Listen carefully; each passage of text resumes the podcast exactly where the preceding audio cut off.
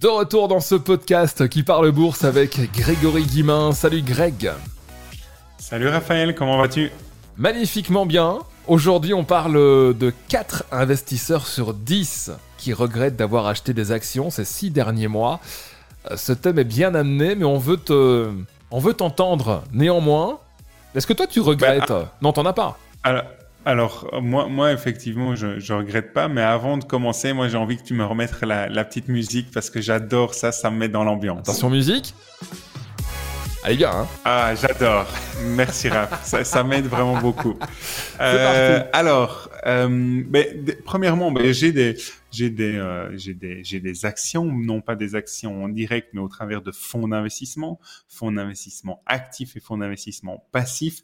Au total, j'ai 12 fonds euh, d'investissement. Si vous voulez tout savoir sur mon patrimoine, c'est très simple, laboursemakeiteasy.com. Dans l'onglet outils gratuits, vous allez revoir le dernier replay euh, de Tout savoir sur mes investissements, un replay d'un webinaire d'une heure, et vous saurez le nom, les montants, les performances et tout sur mon patrimoine. Et en plus, c'est gratuit.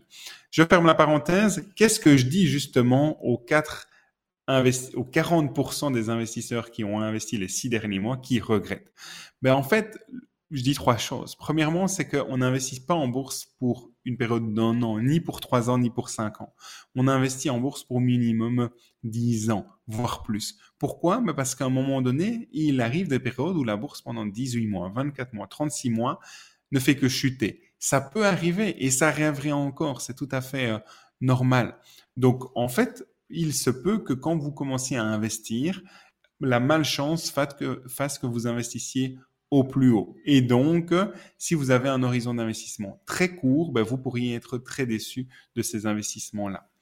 Deuxième chose que j'ai envie de, dire, c'est que, en fait, euh, les personnes se, regrettent justement d'avoir investi en, en bourse. Hein. La statistique euh, m'a quand même fortement étonné. Et d'un autre côté, l'investissement en bourse vous permet de vous protéger contre l'inflation. Aujourd'hui, vos économies, elles se réduisent de 8% par an en moyenne. 3% l'année dernière, 8% cette année-ci, probablement 5, 6, 8% l'année prochaine. L'inflation va continuer à augmenter. On pourra faire un podcast là-dessus si, si, si vous le souhaitez, mais ça, c'est mon avis. Et donc, votre pouvoir d'achat diminue à cause de l'augmentation de prix la majorité des biens et des services. Alors, qu'est-ce que vous devez faire? Vous devez investir. Et vous devez investir pour du long terme, parce que sur du long terme, justement, les actions sont un excellent rempart contre euh, l'inflation. Et troisième point extrêmement important, c'est que quand on investit en bourse, très bien, bah, vous avez peut-être investi début de l'année.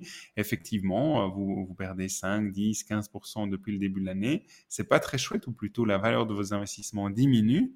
Mais si vous commencez à investir tous les mois, ben en fait, vous allez lisser vos investissements tous les mois et donc vous allez profiter tous les mois des petites soldes en bourse. Et donc, investir tous les mois a vraiment beaucoup de sens, surtout dans des périodes très volatiles comme maintenant, pour justement, ben, si la bourse monte, ben, tant mieux, vous en profitez.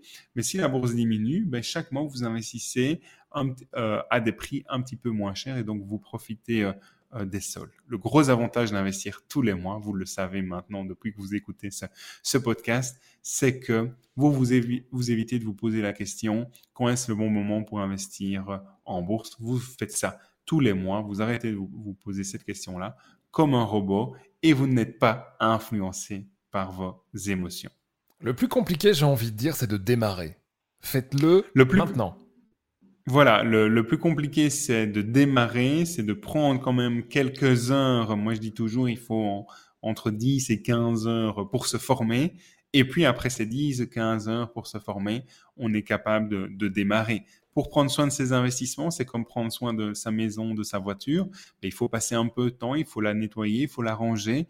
Ben, pour le patrimoine et les investissements, c'est la même chose. Il faut prendre un peu de temps pour se former, pour mettre en place un plan et c'est extrêmement facile. Il y a quelques mois, tu n'investissais pas en bourse. Maintenant, depuis que tu as suivi depuis que tu as suivi la formation, tu donc c'est génial. Tout à fait, exactement. On dit tout aux auditeurs. On le sait maintenant.